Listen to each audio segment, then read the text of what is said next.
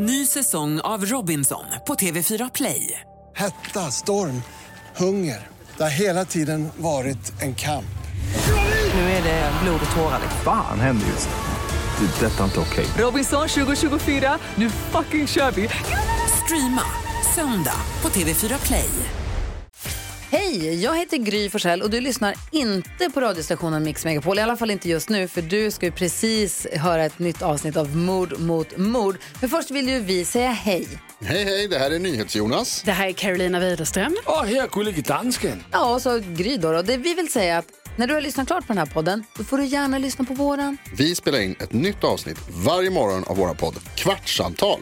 Och hela radioprogrammet blir ju också en podd om man är väldigt morgontrött eller så. Just det, om man missar morgonen ja. Men mest av allt så får du gärna lyssna på programmet i direktsändning varje morgon på Mix Megapol. Live varje morgon från klockan sex och då har vi med oss massor med vänner också. Thomas Bodström, Babben Larsson, Johan Pettersson, Christian Luuk. Massor med coola människor som bara dyker upp och gör livet bättre. Ja, som jag, gullige dansken. Exakt så. Och så mycket bra musik och annat skoj såklart. Så vi hörs när du vaknar på Mix Megapol.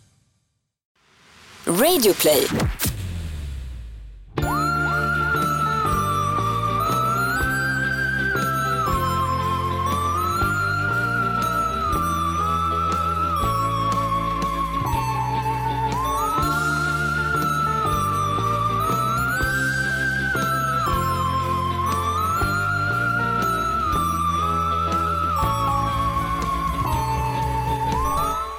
We're live. We're off.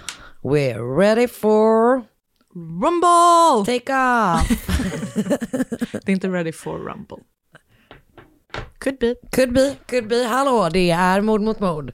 En ny vecka, eh, två nya mord. Två, två, Två helt vanliga nya personer. personligheter. två, två, två starka introröster. Ja. Eh, två otroliga programledare. ja.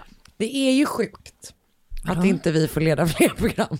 Jag vet. Och jag nu när vi har när här, vi, Exakt. this witty repartee. Ja. Ja. Och jag också började, jag blev lite kränkt på jobbet så var det några som pratade om att de skulle vara perfekta att leda Melodifestivalen och jag bara, ah, jag tror typ att jag skulle kunna vara med er två också och de bara var lite så här, Nej, de släppte inte in det. nej, inte ens, alltså så här, det, är så, det är så hypotetiskt, det kommer aldrig hända. Nej, så släpp in mig. Men de kunde ändå inte göra det. Så Då jävla jag- snålt. Alltså det var verkligen snål om det är så här, det här kommer aldrig ske, men du får inte ens vara med på skämtet. Exakt. Mm, ja. Du kanske, Kanske. Du kanske kan vara kanske kan- typ stylist? Jag fick sträcka mig till att jag fick eh, ta hand om artisterna i green room. Nej, du var artistvärdinna. Jag tog det sen. Nej, alltså intervjua dem på tv. Ah, alltså, det var inte så att du fick hämta mer Dextrosol. Exakt. Kan du hämta med päron? Konferenspäron. Vill du ha? Vad är Det är ett konferenspäron? märke som heter Conference. Wow. Du ser, redan, Tyckte re, redan Du har lagt hela dagen på att plugga det här. Nej, Så jävla ogint av Kul dem. att Alltså. min bild av green room var att man hade Dextrosol. Jag älskar alltså, folk som hade med sig Dextrosol på prov. För man bara, Men alltså, du ska gud, sitta här i jag ver- 45 minuter. Kom igen, du klarar det. Men i allmänhet folk som dukade upp en hel buffé. Jag brukade, när jag skulle tenta på universitetet, då hade ju alla med sig så grejer. Hur länge satt man då liksom? Alltså det var ju typ allt, alltså juristerna satt ju typ i sex timmar och de satt ju verkligen i sex timmar. Men vi hade kanske så här, jag, mina, min, min eh, examen är ju främst byggd på hemtentor, vilket var väldigt soft. Jag kanske har skrivit typ fyra salstentor. Ja. Men säg att de, men göken tror jag att jag hade fem timmar på mig. Vad är göken? Juridisk översiktskurs. Okej. Jättekul faktiskt. Om man ska, Fem timmar? ja, jag satt i typ, alltså man måste sitta i typ en timma. Ja. Hur många satt du? Jag- En timme och en kvart? Jag satt typ en timme och fem minuter. Var du klar sen eller gick det? Alltså klarade du det? Jag klarade det. Men hur mycket snacks hade du med dig? Jag, hade- och det var det jag skulle komma till. Jag hade alltid med mig en cola och en Snickers. Men klint! Också lite som att du ska på LAN. Lite. Och sen Det var en innan påse jag med började- stela Det kanelgifflar. var innan jag började hetsbanta, så åt jag bara sockriga saker. Men det var bra. Och Det det var så- bra att du inte tider. hetsbantar längre. Väldigt bra. Mm, det glädjer mig. Tack. Eh, jag är också glad att du inte längre skriver göken dagligen. Men jag vill säga det till alla er som inte riktigt vet, om ni vill börja på universitetet, känna in universitetslivet. Så himla bra kurs. Vad heter den sa du? Juridisk överslags... Översiktskurs. Okej. Överslag, det är när man räknar uppåt. Exakt. Oj, juridik. Jättekul, man får lära sig liksom, det, lite om allt inom juridiken. Men, och det hörs ju i den här podden. Precis. ja. ja eh, Ehm. Men man, det exakt, det är ju något härligt. Men, min enda relation till det här som en person då som Mm. inte är utbildad är ju typ så här när man skulle skriva eh, nationella prov Mm. i typ nia. Men då satt man väl typ i två, tre timmar? Ja, det då är kom ganska folk- länge. Ja men då var det ju verkligen så att folk dukade upp en hel, En macka. alltså, nej, men det, alltså, det var som att man hade köpt hela hemmakväll fast i miniformat. Jag, vet. Jag har alltid föraktat det. Förlåt er, som, ni som gör det. Men vad fan, Lugna ät sig. frukost. Alltså, jag kan köpa det här till med sig en frukt, typ eh, Snickers. Snickers och Gjorde jag. cola. Sportlunch, ja. Ja, fy fan vad det är. Dextrosol, du behöver det inte. Nej, och det är typ den sämsta energin. Det är typ värre än Snickers. Du vet vad min starkaste relation till Dextrosol är? Berätta. Det är ju att Rickard Sjöberg alltid ville ha det i sitt, i sitt dressing room när jag jobbade på Och Påskåsmiljonären. det är därifrån du har fått det med Ja. green room. Ja, det är verkligen. Det är bara, mm, vi får inte glömma Dextrosol. Gud, alltså det är så konstigt. Det är godis, fast äckligt godis. Typ. Men det det är är väl godis, fast för folk som låtsas som att de inte äter godis. Exakt. Du hade kunnat äta Dextrosol. För- Förutom att jag inte gillar det, för jag tycker det känns som att suga på en torr C-vitamin typ. Ja, ja men det är väl exakt så. Att man bara lägger en barocka på, på Jag tungan. brukade i smyg när jag var liten lägga en C-vit- brus C-vitamin på tungan. Som ett godis liksom. Mm. Det var jättestarkt, gjorde lite ont, men det pirrade skönt i munnen och smakade starkt av citron. Sexigt. Marcus eh, fick ju panik en gång när han var hemma hos en kompis på landet som inte hade, det var liksom lördag Mm. och han var ju liksom riktigt godis. sockerberoende. De hade ingen sockerberoende, eh, de hade ingen, sock, ingen godis, exakt. Mm. Så att eh, han liksom mitt i natten gick upp och mölade fluortabletter. Jag hade typ kunnat göra samma sak. Jag har också starkt minne en gång när vi skulle, jag var hos en kompis och vi skulle få köpa cola, sa hennes föräldrar. Ah.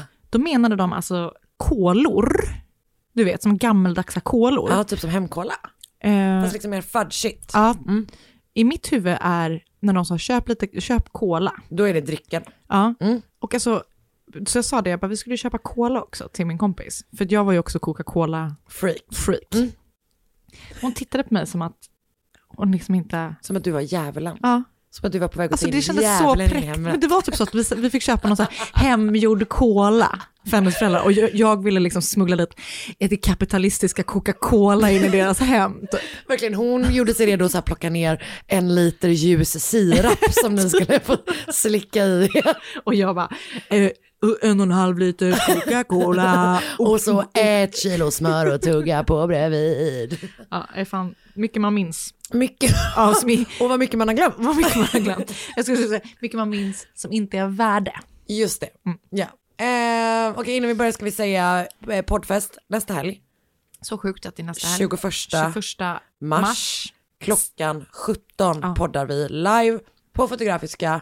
Man köper liksom en vanlig entrébiljett till Fotografiska. Kommer man in, Mm. kan se jättemycket, många olika poddar, kan också kolla på massa olika konst. Så kul, man kan också äta där. Vi har sagt förut, god mat. Det är kul att, det är kul att, alltså att vår främsta selling point för vår livepodd, Är maten. inte, är heller inte någon av de andra livepoddarna, det är att det finns mat. Mm.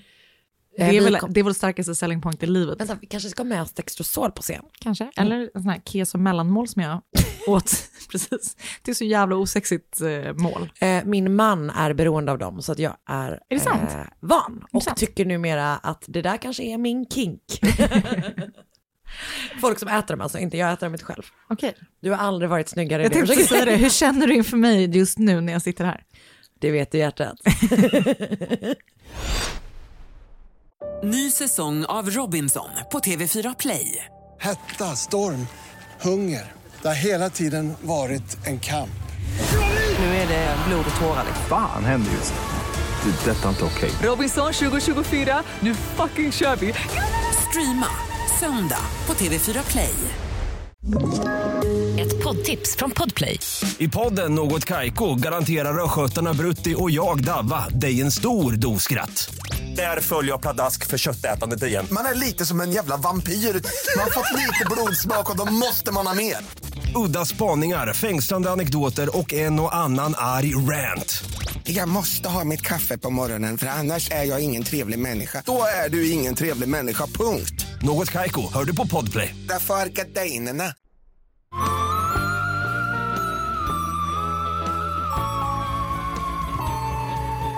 Alltså det här ehm, manuset så är det lite grann, du vet som att eh, man ibland kan glömma bort att man bara, vad var det där för fall som man har skrivit om?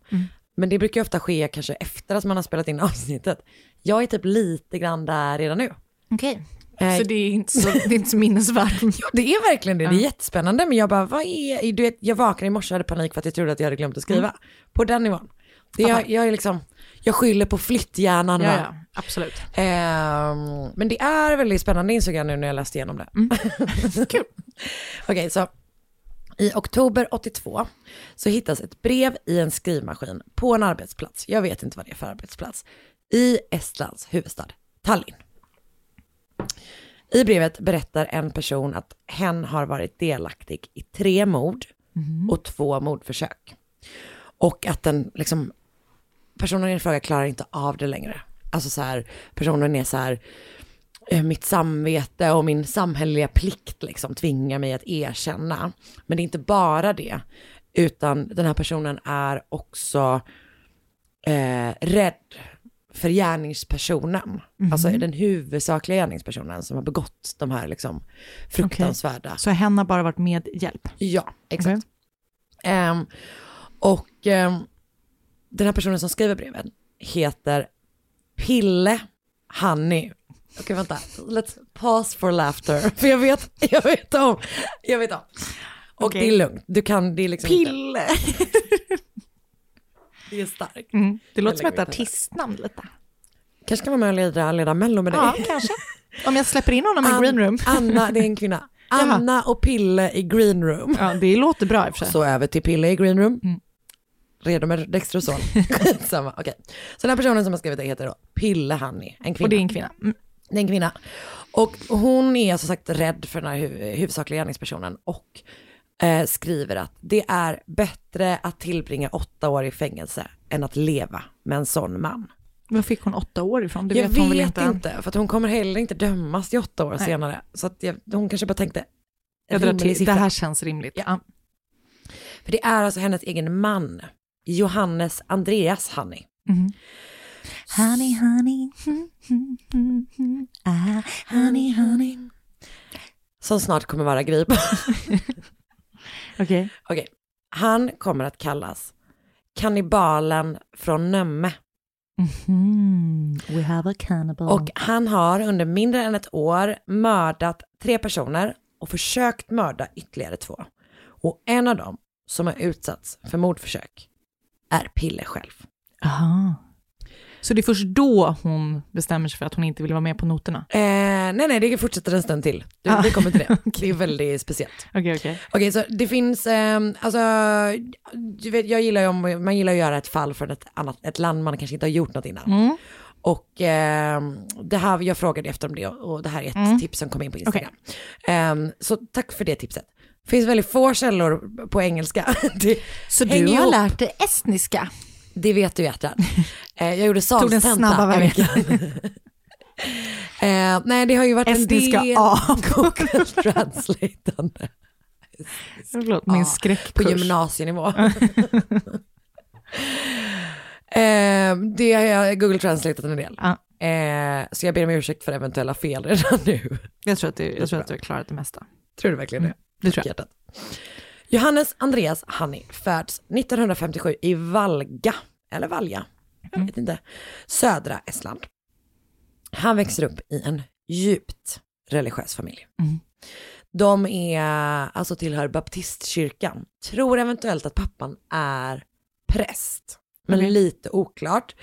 Ehm, han var hur som helst extremt kontrollerande, alltså du vet verkligen var så här, men han bestämde vad familjen fick göra när och eh, det verkar mest ha varit att de fick gå i kyrkan typ. Okej. Eh, han styrde den här familjen med järnhand som sagt liksom. Och Andreas Honey, som jag nu kommer kalla honom, eller kanske framförallt Andreas kommer jag kalla honom. Eh, han var ett av sex syskon, äldst av fyra söner. Och han kommer senare att berätta om att hans uppväxt var fruktansvärd. Okej. Pappan var eh, väldigt våldsam. Och liksom så här, om Andreas gjorde något fel, vid något tillfälle så ska han ha kommit på, alltså ska, ska han ha blivit upptäckt med att svära. Och då slog pappan honom i timmar och typ att mamman verkar inte som att hon kanske varit så delaktig i själva misshandeln, men hon har varit med och varit så att hon har ju varit delaktig, bara liksom inte i det Fattar. fysiska utövandet typ. Ehm, så att grav liksom, misshandel under hans uppväxt. Eh, men han bryter sig loss från sin liksom, religiösa familj. Eh, förnekar liksom, tron och tar sig ut på egen hand och hamnar på liksom, in trouble.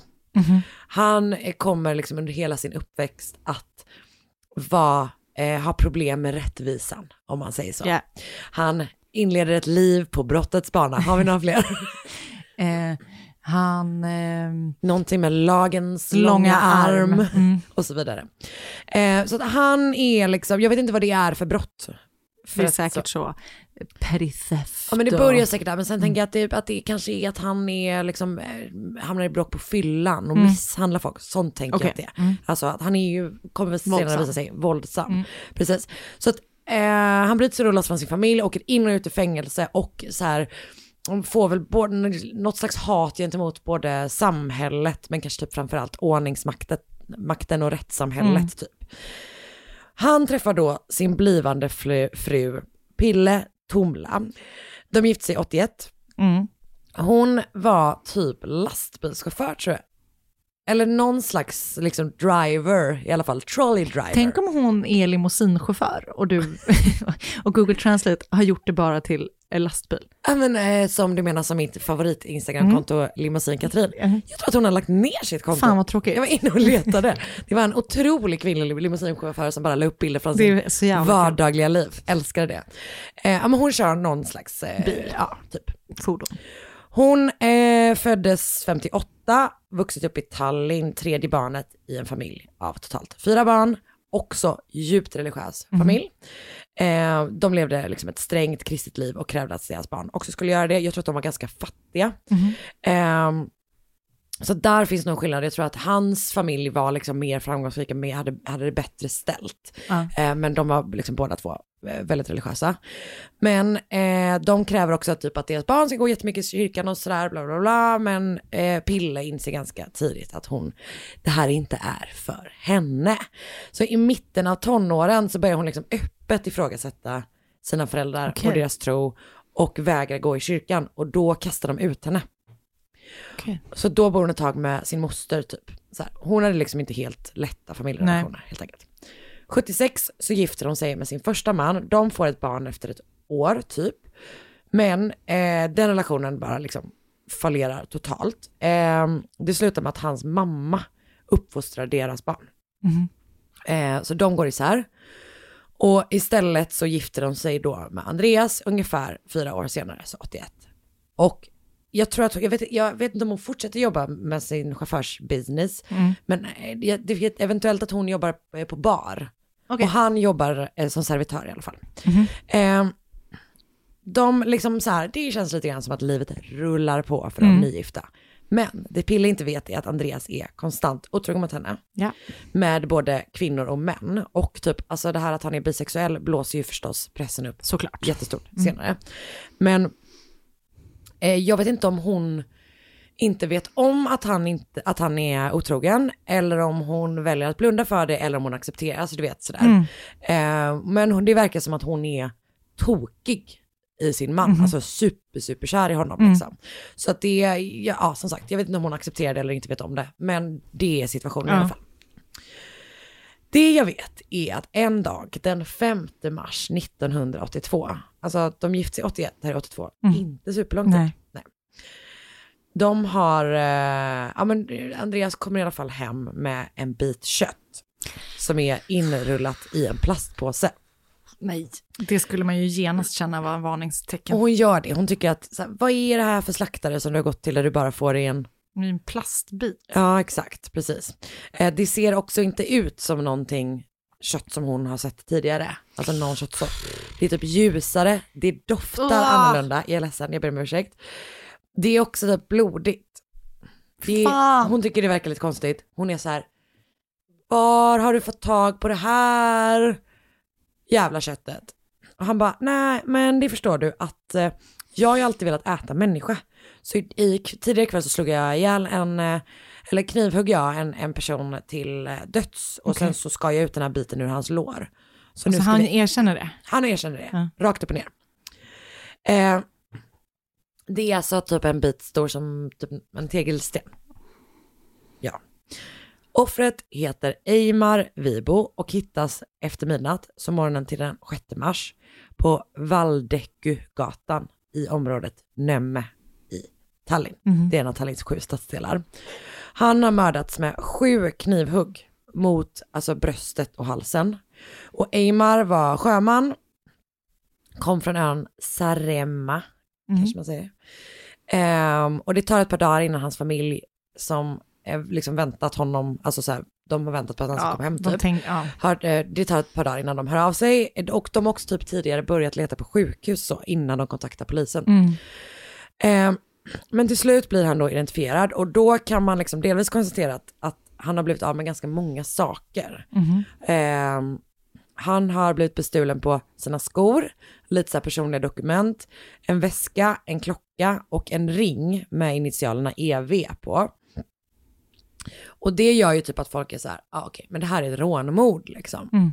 Och en taxichaufför har kört förbi tidigare under kvällen och sett typ två män slåss, alltså så att de liksom, Mm. de tänker att det är den typen av så här fyllebråk som har eskalerat och sen resulterat i ett rånmord. Mm. Men det finns ju då den här konstiga detaljen som är att det saknas en bit av hans lår. Det är så äckligt. Jag vet, det är verkligen fruktansvärt. Det gör ju att det inte känns supervanligt, helt enkelt. Och den nationella polismyndigheten tar typ över fallet. Så det är liksom inte den lokala polisen, utan det är på högre nivå. Och som sagt, polisen vet ju inte vad som har hänt med den här biten kött. Förlåt. Du måste sluta kalla det för biten kött, jag får panik. Okej, vänta, nu kommer en jätteläskig... Okej. Okej, nu... Jag har inget bättre ord. Jag, bara- jag, får kommer, vad ska, vad ska jag kalla den då? Lårkakan. Okej, du får väl säga det. Jag, bara, jag får panik. jag vet, förlåt. Okej, men För det är också många som säger så här, en bit kött när de ska äta kött. en Förstår bättre bit Ja, kött. jag, ha, och jag hatar det Ja, jag uttrycket hatar då också det. Ja. att, ja. Okej, men vänta, jag ska försöka prata runt det. Ja. Familjen Honey visste ju exakt vad som hade hänt. Mm. Ehm, för de stod alltså och tillagade. Mm. Nu är det bara att jag inte säger ordet. Ja. Du hör, jag känner att det inte De har... tillagade det. De tillagade det. Ehm, och han, som sagt, han hade sagt, han hade berättat att han alltid velat smaka på människors kött och att det liksom nu var dags. Jag tror att hon är, jag vet inte, jag tror inte, hon kommer i alla fall senare säga att hon inte äter av det. Mhm. Ehm, det gör däremot han och det hon senare berättar i alla fall att han, alltså att det luktar på ett sätt som liksom, Fy fan. Ja. Och eh, att hon också då, eh, en kvinnas lott i livet, får diska efter Såklart. sin man sen. Eh, och den, eh, alltså hon får liksom inte ut doften. Så det slutar med att hon slänger den. Så hela stekpannan. Fy fan vad äckligt. Japp. Ett par månader senare, eh, maj 82, så hittas den 75-åriga vitryska pensionären Ivan Sivitsky mördad med fyra knivhugg mot hjärtat i hans hem i Jövi. Mm. Och det är typ två timmar öster om Tallinn. Så det Okej. är ganska långt därifrån liksom. Ivan är dessutom i konflikt med tre släktingar. Jag tror att det är typ eh, svärsöner. Mhm. Och polisen griper en av hans liksom, svärsöner för att de tror att det är han som har begått det här fallet. Eh, men han visar, eller han har ett alibi, han har typ varit ute och supit med sina kompisar. Så de, eh, vilket känns som ett stabilt alibi. Eh, men de släpper i alla fall honom och Mhm. ingen annan grips. Och ingen annan kopplar ihop det med mordet på Eimar, vilket typ inte är För så... där saknas det inte någonting från kroppen. Jo. Okej. Något värre. Okej, snoppen. Japp. Mm. Ja, jag vet. Jag tycker typ ändå det känns äckligare med att skära ut en bit ur Men det kanske är låret. för att du inte har en snopp, men du har lår. Ja, kanske. Mm, Du kan identifiera det mer med... Med låret. Ja, jag tror det. Mm. Ehm. Okej. Eh, ja, som sagt. Han har nog också blivit av med lite grejer, men typ inte jättemycket. Och det är den lokala polisen som utreder Mm. det fallet, så att de kopplar väl heller inte ihop det. Såklart. Men Eller som det sagt, förstår man ju. Ja, ja, nej, det Mm. finns ju typ ingen anledning. Det är ett knivmord, men då också att det finns en, alltså att hans könsorgan Mm. saknas. Ehm, Ivans sista mord sker i skogen mellan orterna Lägri och Harku. Och de ligger, det är typ 20 minuter utanför Tallinn, så det är liksom mer, Mer närmare. Mm. Och eh, i slutet av juli är då Pille, ja, de, Pille och Andreas har bråkat och han är typ ute och kör Mhm. för att så här, ah, jag vet han Blow stor- han har väl stormat ut antagligen. Sådär som man gör när man är Mm. tönt men också frustrerad. eh, kan jag säga som en person som gärna stormar Det är ut. härligt, det blir väldigt effektfullt. Ja jag vet, om man inte Jag gör gillar det också för många gånger. Och smälla i en dörr hårt. Gud, så härligt. Mm. Eh, Okej, De han, han är ute och kör för sig själv och bestämmer sig för att så här, han har ju lite, han nöjer sig ju inte med att slå i en dörr för att få ut sin frustration, Nej. eftersom han är en vidrig, vidrig about to be seriemördare. Utan han bestämmer sig för att leta efter offer. Och Mm. i den här skogen så hittar han 45-åriga ryskan Evgenia Koltsova. Hon är ute och plockar hallon. Och han våldtar henne innan han mördar henne med tre knivhugg.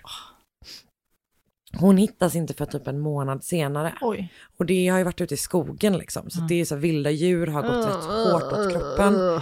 Hon är svår att identifiera och hon har typ heller inte mycket med sig. Han har också stulit saker från henne fastän hon typ inte hade Vad har man någonting. med sig när man plockar bär? Nej, alltså och hon typ så här hade typ inte så mycket Kompass.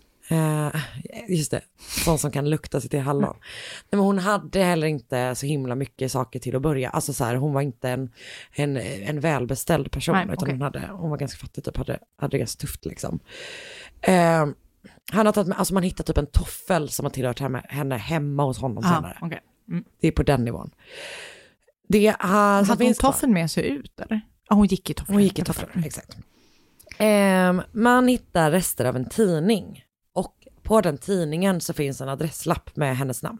Okej. Så så identifierar man henne och sen så identifierar också hennes dotter hennes, så här, hennes Äh. huvudscarf. Nej. Ja, jag vet, det är jättesorgligt. Puh, okej. Eh, nu har jag berättat om alla morden. Tyvärr så kommer det inte, alltså det kommer vara läskigt en stund till, men det är ingen, det är ingen mer som dör i alla fall nu. Okej. Pille vet som sagt om alla de här morden. Eh, hon har svårt att få ihop det här initialt med liksom bilden av sin otroliga drömprins som hon har. Men hon väljer ändå att stand by her man. Eh, han börjar trots det tvivla på henne. Och han är då rädd att hon ska gå till polisen och liksom skvallra och han löser det på det bästa sättet. Det vill säga, han ska mörda henne. Ja. Så mitt i natten, en kväll när hon ligger och sover i deras gemensamma säng, då slår han henne i huvudet med en hammare upprepade gånger.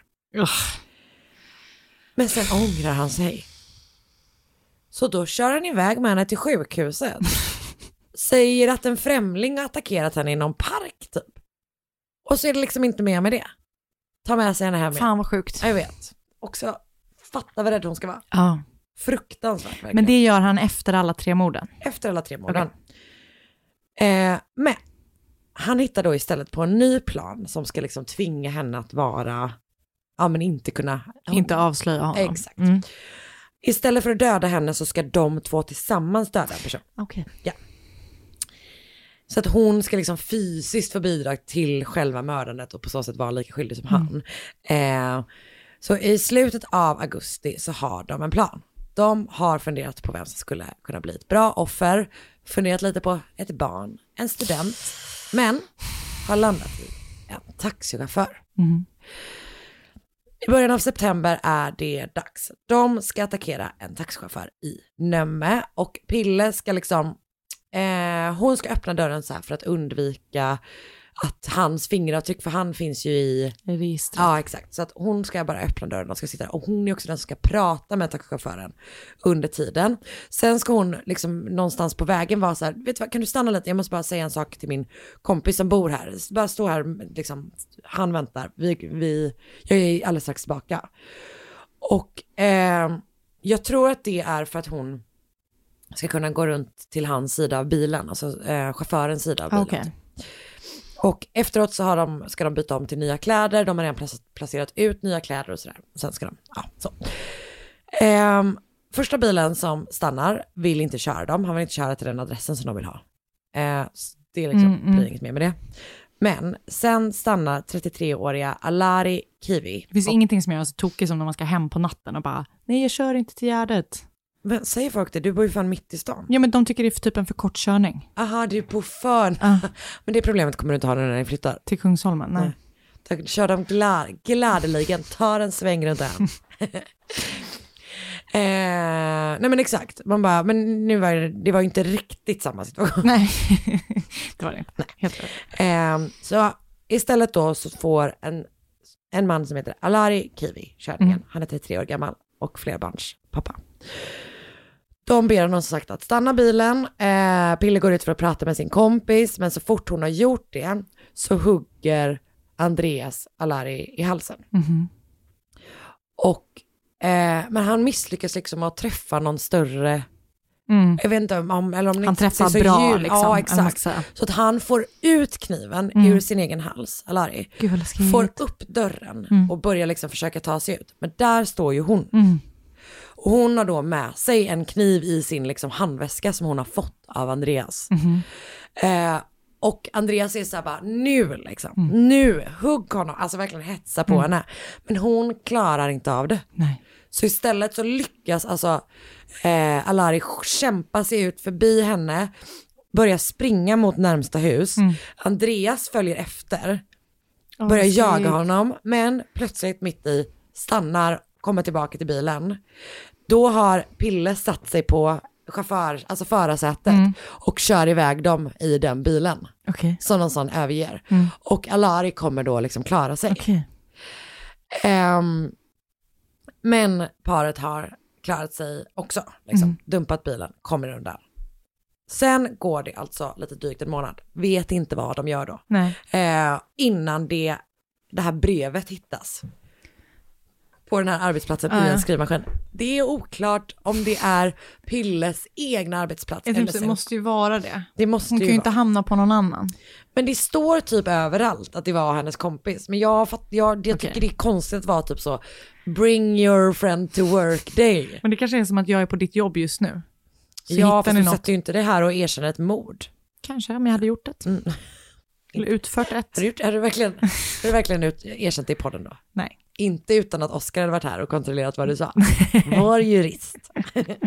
det ser ut som ett förhörsrum där vi sitter Lite. nu. Så att.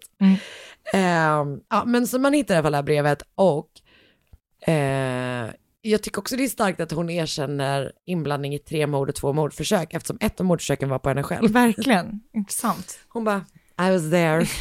Jag var ju, jag var ju en Jag var ju- av två där. Det är så jävla överdrivet ansvarstagande. Verkligen. Ja. Lite som du och jag hade gjort också antagligen.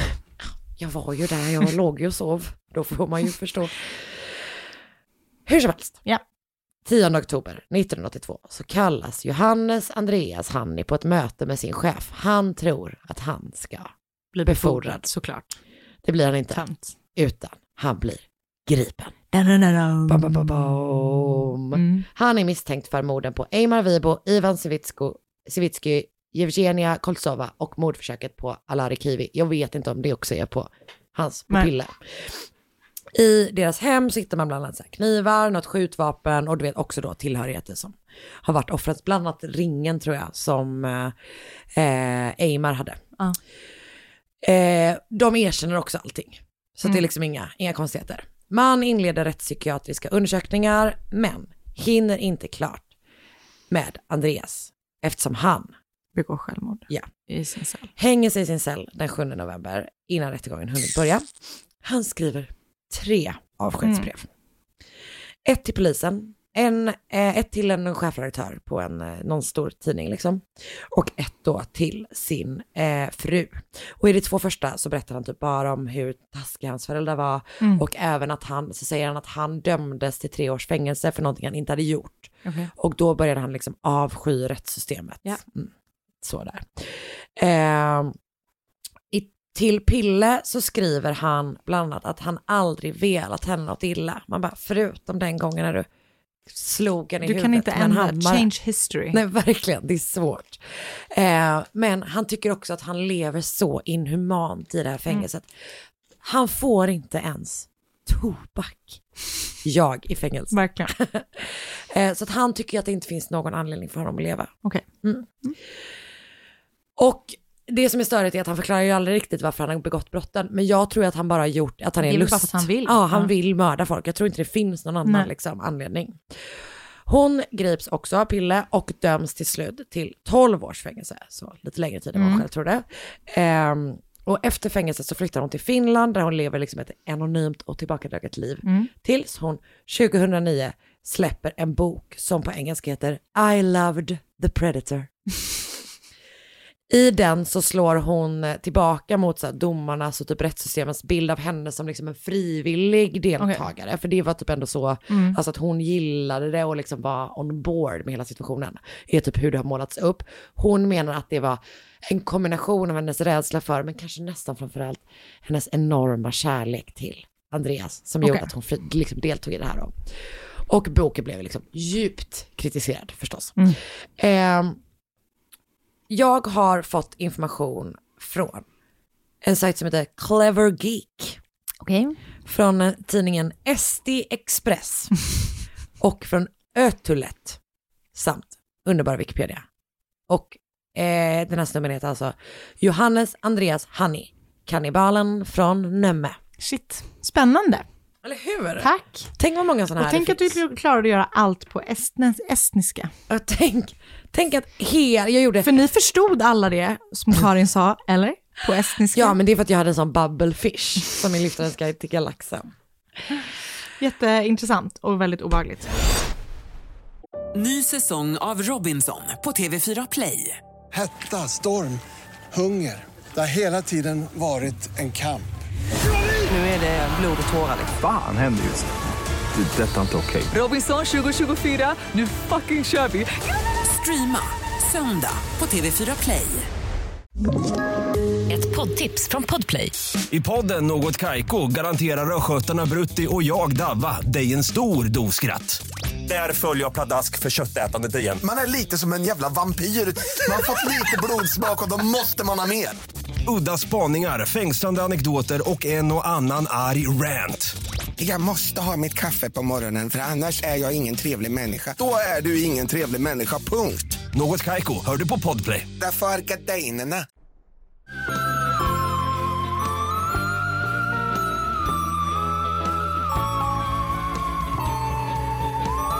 Jag vill börja med att säga att... Förlåt. För att jag finns, eller? Jag vet inte vad du har gjort. så on edge. Verkligen. Nej, men jag vill börja med att säga, kanske faktiskt förlåt, för att jag vill eh, varna att jag har valt ett hemskt fall den här veckan, eh, som involverar ett barn som mördar ett barn. Oj, oj, oj. Ehm, så om man känner att man typ inte riktigt orkar med det, Vilket är helt, Helt förståeligt, så kan man ehm, lyssna. Och, eller inte lyssna. så är det bra att träna sig själv. Precis, att- då är det här KBT för dig. Nej, men, Nej, nej, men exakt. det, men, men det är ingen överraskning i alla fall, så jag vill i alla fall säga det. Ja, bra. Och, men som vanligt så kommer jag inte gå in på några detaljer om mordet. Så att, Jättebra. ehm, men, men det är ändå en väldigt sorglig historia. Så att, nu har jag sagt det. Bra sagt. Tack. Men då börjar jag. Ja. Okej, så Alissa Bustamante föddes 28 jan- januari 1994. Hon eh, växte upp i Cole i Missouri och hade en ganska stökig tidig uppväxt. Mm. Båda hennes föräldrar, eh, Michelle och Cesar, var unga när de fick henne. Och eh, de hade båda problem, alltså de var drog, med Ah. drogmissbruk. Hennes pappa åkte in och ut ur fängelse. Och hennes mamma hade flera domar mot sig, typ liksom innehav, stöld och, och sådär. Mm. Och hon hade, hennes missbrukarproblematik var liksom så allvarlig så att hennes, eh, jag vet inte om det är, ehm, hon, hon kunde inte ta hand om barnen, eller, och för, man, pappan satt ju i fängelse. Så att antingen om det var mor eller farföräldrarna fick ta hand om Alissa och hennes ehm, lilla syster och hennes två småbröder. Ah. Oj. Ehm, så att när, eh, jag säger att det är morföräldrarna, för att Mm. göra det enkelt för mig. När morföräldrarna hade fått vårdnaden så ville de liksom komma bort från den här eh, vardagen och det livet som hade varit, liksom, för det är klart att som barn är det ju, måste det vara fruktansvärt. Även om man är liten så förstår man ju mer än vad Ja, ja, gud ja. man tänker Nej, men som verkligen. vuxen kanske. Eh, så att föräld- morföräldrarna liksom tar med sig Alissa och hennes tre syskon och så flyttar de till typ någon, någon gård, eller liksom lite mer på landet, i Mm. St. Martins utanför Jefferson City i Missouri. Så de byter eh, Plats. plats. Ja. Och eh, de var väldigt måna om att så här, försöka, du vet, det ska inte gå för Alissa som det gick för hennes föräldrar, vi ska liksom ge henne alla förutsättningar. Och de verkar vara typ Bra bra, personer. bra personer, bra vuxna liksom. Eh, men såklart så är hon redan präglad av att hennes föräldrar har varit skit. Så rent ut Ja. sagt. De, eh, så. Ehm, och hon var eh, deprimerad redan liksom, som ett barn, märkte man av att hon liksom, var det. Och hon började tidigt med självskadebeteende. Mm. Hjärtat. Så när hon var 13 år så försökte hon begå självmord eh, och då fick hon börja på antidepressiva. Oj, tidigt ändå. Ändå tidigt, verkligen. Mm.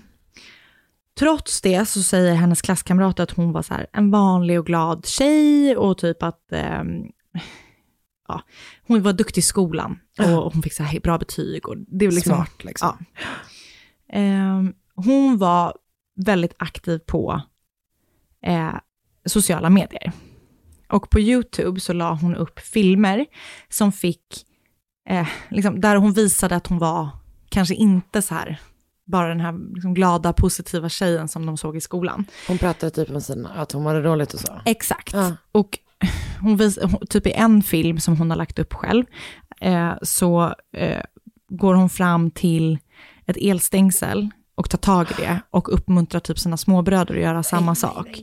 Och hon, du vet, hon pratar om att hon så vill veta om hur död känns, alltså vet, hon är väldigt, väldigt mörk. Morbid liksom. Väldigt Mm. morbid. Och ehm, på YouTube och på MySpace så har hon angett sina hobbies, och det här är väl liksom, in, ja. hon har angett sina hobbies som att, eh, är eh, att skära sig själv och att mörda folk. Okej. Döda folk eller mörda. Ah, Eh, det är inte så bra med henne. det, hon mår verkligen inte bra, får man ju tänka. På samma gata som Alissa, hennes syskon och deras eh, morföräldrar bor, bor också familjen Olten. De har tre barn och den yngsta dottern som heter Elisabeth är fem år yngre än Alissa. Hon är däremot ofta hemma hos familjen Bustamante och leker med alla barnen, men framför allt med Alissas eh, sex år gamla lilla syster som är då ganska, liksom hon är yngre än Elisabeth, och, så här, men de leker. Och den här lilla systern heter Emma. Eh, Elisabeth beskrivs eh, i en artikel av Trisha Romano på truetv.com eh, som sugar and spice and all things, all things nice. Och hon är en så här helt vanlig gullig tjej. Eh, liksom, gullig var mitt egna, jag vet inte var det kommer ifrån. Nej. Hon är en helt vanlig tjej. Hon älskar katter och hon älskar rosa. Alltså hon är typ 8-9 år gammal. Ja. Liksom. Eh, den 21 oktober 2009 så kommer El- Alissas lilla syster Emma över till familjen Oltens hus och frågar om inte Elisabeth vill komma över och leka med dem. Okej. Eh, och Elisabeth skulle typ vara med i någon sån här school play, så hon övade hemma övade på sina repliker. Men hon ville jättegärna gå och leka, så hon så här tjatade på sin mamma och bara snälla, snälla, snälla kan jag inte få gå Sara? Och ehm, det är precis innan middag. Så mamman är så här, okej, men du får bara vara borta en timme, för sen ska vi äta. Så, då, och så, här, ja så då går Alissa och Emma över till, flicken, eh, till familjen Bustamantes hus och så leker de typ, det verkar vara någon så här, mellan familjen Oltens hus och familjen Bustamantes hus, så verkar det vara någon slags litet skogsparti typ bakom. Så de leker där bakom så här. Elisabeth och hennes mamma hade ju avtalat att hon skulle komma hem till middag vid 16-året. När hon inte kommer hem så blir mamman eh, fort orolig. Ah. Eh, när hon ringer till Elisas hus så säger hon så här, nej men hon är inte här, men de lekte typ ute i skogen liksom, precis. Men, hon, men, men Emma verkade vara tillbaka, så här, nej men vi vet inte, ingenting liksom. Så hon, mamman då, ringer ganska snabbt till eh, polisen och anmäler att Elisabeth är borta. Eh, och det, typ direkt som jag förstår det så börjar man leta efter henne. Och det är typ flera hundra frivilliga och så är det brandmänner, det är poliser, eh, brandmänner. Ja. Så, Plural. poliser, hundar, helikoptrar, you name it. Det är liksom så här, alla pådrag. är ute och letar. Och Patty Price, som är då Elisabeths mamma, ringer och ringer på Elisabeths mobil, men hon svarar inte. Så det man tror då är att hon har tagit en genväg genom ett, det här skogspartiet, liksom, Ja. bakom deras hus. Eh, och, så det är där man börjar leta också. Och de, de kan pinga mobilen för att se att så här, okej, den är i de här krokarna. Eh, och sen dör telefonen. Men de vet i alla fall att så här, telefonen befinner sig här. I närheten då, Exakt. liksom. Men det är tydligen väldigt tät skog. Eller du vet, det är väldigt Ah. snårigt, så det är inte lätt att leta där. Ehm, och till slut då dör telefonen. Så att man bara, okej, den är här, eller den har i alla fall varit här, den pingade här sist. Det här, och det är inte ett jättestort område, Nej. men det, är ändå, det tar tid att leta där. Åh, den ångesten när man bara ringer och ringer och ringer och till slut. Och så dör alltså, den. Ja, fy fan. Nej, alltså det är sån skräck. Och att det är så nära hem. Ja. Åh, Ehm, oh, så obehagligt. Och alla är då oroliga och man tänker att så här, hon har kanske stött på en man typ, på vägen hem som har fört bort henne. Så de typ stannar alla bilar som kör in ut ur staden. Man tittar också eh, på, du vet, man, tittar, man, man, man gör allt verkligen. Men så börjar man så här, okej, men vem var det som träffade henne sist? Vem kan typ ge oss någonting att gå på? Jo, men det är ju då sex år gamla Emma, som är Alissas eh, lilla syster. Och hon säger att de har lekt en timma eh, utanför deras hus i den här skogen. Sen ska Emma ha fastnat i en buske och då har hon ropat på sin syster. syster. Och hon kommer och hjälper. Sen har då Emma gått hem och eh, det verkar som att Elisabeth har gått hem till sig också. Okej. Eh, Elisabeth är mörkrädd, så att man tänker då så här, Alissa kanske har följt henne hem. Men så, då börjar ju då poliserna säga, okej, vi måste kanske titta lite närmare på den här alltså tonårsflickan. den fem år äldre grannen Alissa Bustamante. Så den 22 oktober, alltså dagen efter att Elisabeth har försvunnit, så åker FBI, de kopplas på jättefort, eh, hem till Alissa för att förhöra henne. Så att den lokala polisen fortsätter typ att vara ute och leta eh, i det här skogsområdet och de stoppar bilar och allt det där. Och sen FBI då som kopplas på åker hem till Alissa och bara så här, vi behöver i alla fall kolla närmre på det här. Eh, så de ska förhöra henne och väl hemma där så beslagtar de också hennes dagbok. Eh, Alissa är typ helt lugn i förhöret och hon bara, men jag vet ingenting. Och hon säger ingenting liksom. Så att det, det verkar bara vara någon slags så här waiting game. Men efter ett tag så berättar hon att så här, ja men jag vet var ni kan hitta hennes kropp. Och då, de de har också tagit dagboken, jag ska berätta vad hon har skrivit där. Men då, hon pekar i alla fall polisen till slut, och ganska fort verkar det som, eh, till var hon har, eh, var man då kan hitta Elisabeth. Och det är i en grav som Alissa har grävt i det här lilla skogspartiet utanför deras hus. Det är så, det är så jävla sjukt. Det är så jävla hemskt. Fruktansvärt sorgligt. Och det som har hänt är då eh, att Alissas lilla syster har gått och hämtat Elisabeth för att de ska leka. Alissa har i förväg liksom tänkt att hon ska döda någon. Hon har velat det liksom. Eh, och hon har i förväg grävt två gravar i det här skogspartiet. Man tror däremot inte att eh, hon har planerat att hon ska mörda just Elisabeth. Utan då när lilla systern har kommit dit med Elisabeth så har då hon sett varit- sin chans typ. Eh, så hon har då eh, gett sig på Elis- eh, Elisabeth och eh, mördat henne. Och eh, lilla systern Emma har då inte varit med, utan det har nog typ varit så att Alissa säger, men jag följer henne hem. Du kan gå hem Emma, och så Ah. följer jag henne hem. Och så har hon då mördat henne. När hon har mördat och begravt henne så eh, går eh, Alissa hem och skriver i sin dagbok som FBI då har beslagtagit. Okej. I dagboken har hon då liksom erkänner hon att hon har dödat en person. Eh, hon skriver sen, I don't know how to feel at the moment. Eh, it was amazing. As soon as you get over, oh my god, I can't do this feeling. It's pretty enjoyable. I'm kind of nervous and shaky though right now. Okay, gotta go to church now. LOL. Så att efter att hon har då skrivit det här i sin dagbok så går hon och duschar och sen så följer hon med sina morföräldrar till kyrkan, för det är typ någon slags tillställning där. Eh, och Elisabeth säger, eller Alissa säger att anledningen till att hon mördade Elisabeth, alltså hon vet inte riktigt själv, utan hon vill bara veta hur det kändes att mörda Ah. någon. Eh, vilket är så sjukt sorgligt och hemskt. Liksom. Eh, polisen har däremot spekulerat i att det inte var tanken, alltså hon, hon hade inte planerat att döda Elisabeth, utan hon hade grävt två gravar. Och man tror då, eller det polisen har spekulerat i, är att hon hade planerat att döda sina två småbröder. Oj. Och sen begrava dem i gravarna. Och Men att det- mordet på Elisabeth var mer ett tillfälle. Det vet man inte. Nej, det är att de säger att- det. Exakt.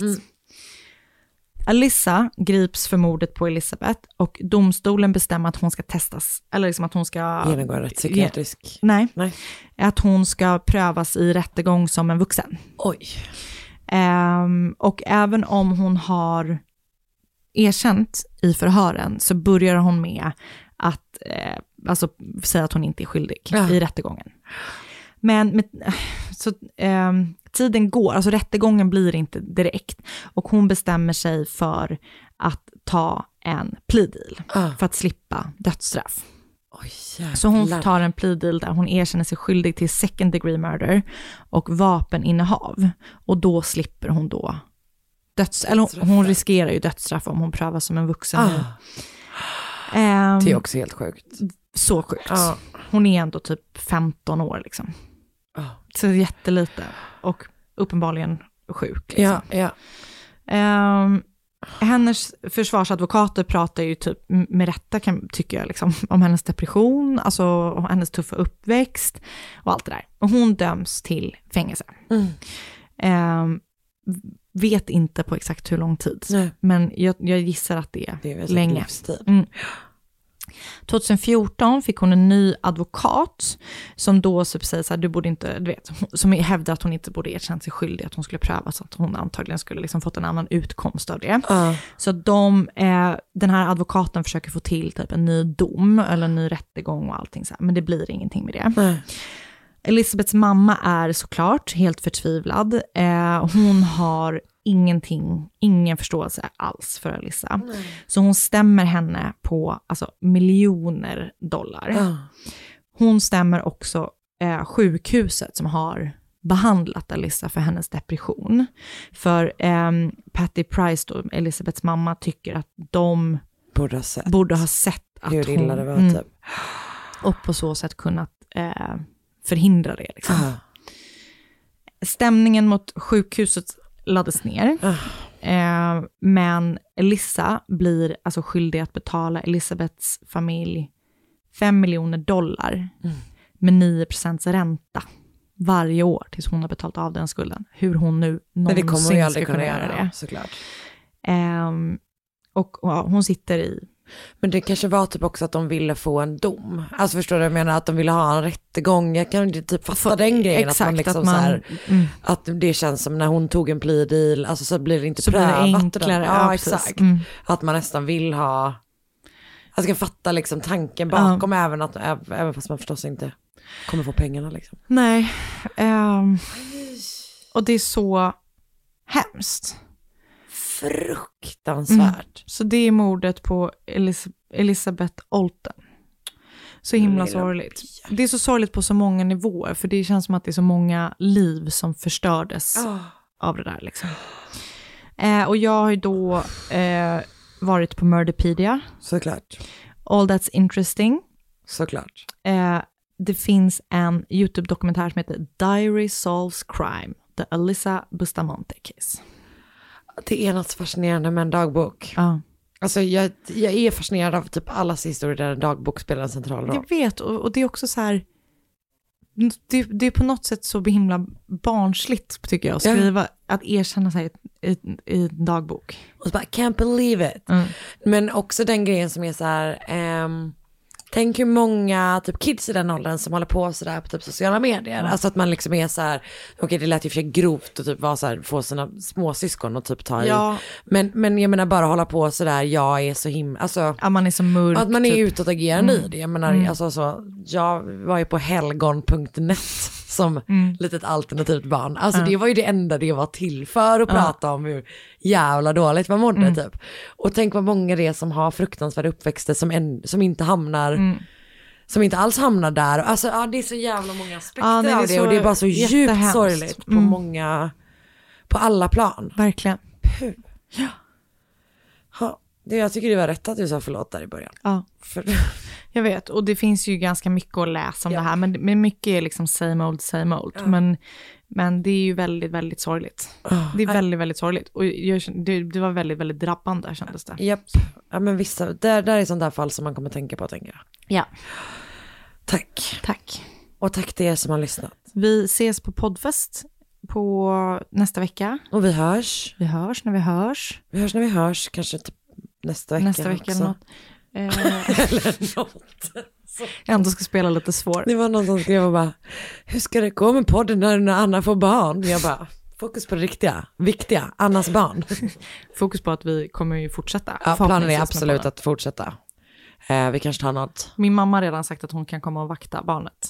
Gullig mamma. Som att jag inte har, en, som att barnet inte kommer ha en pappa. Verkligen sant.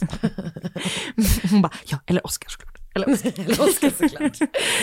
eh, Men, eh, gå med i vår Facebookgrupp. Mord mot mord podcast heter den inte, mord mot mord heter den bara. Vet inte. Mord mot mord. Jag tror det heter Mord mot mord podcast. Ja. Önska fall på Instagram. Att Sandell Anna, att Karin Londre, så hörs vi nästa Hej då. vecka. Hej. Ny säsong av Robinson på TV4 Play. Hetta, storm, hunger. Det har hela tiden varit en kamp. Nu är det blod och tårar. Fan händer just nu. Det. är Detta är inte okej. Robinson 2024, nu fucking kör vi! Streama söndag på TV4 Play.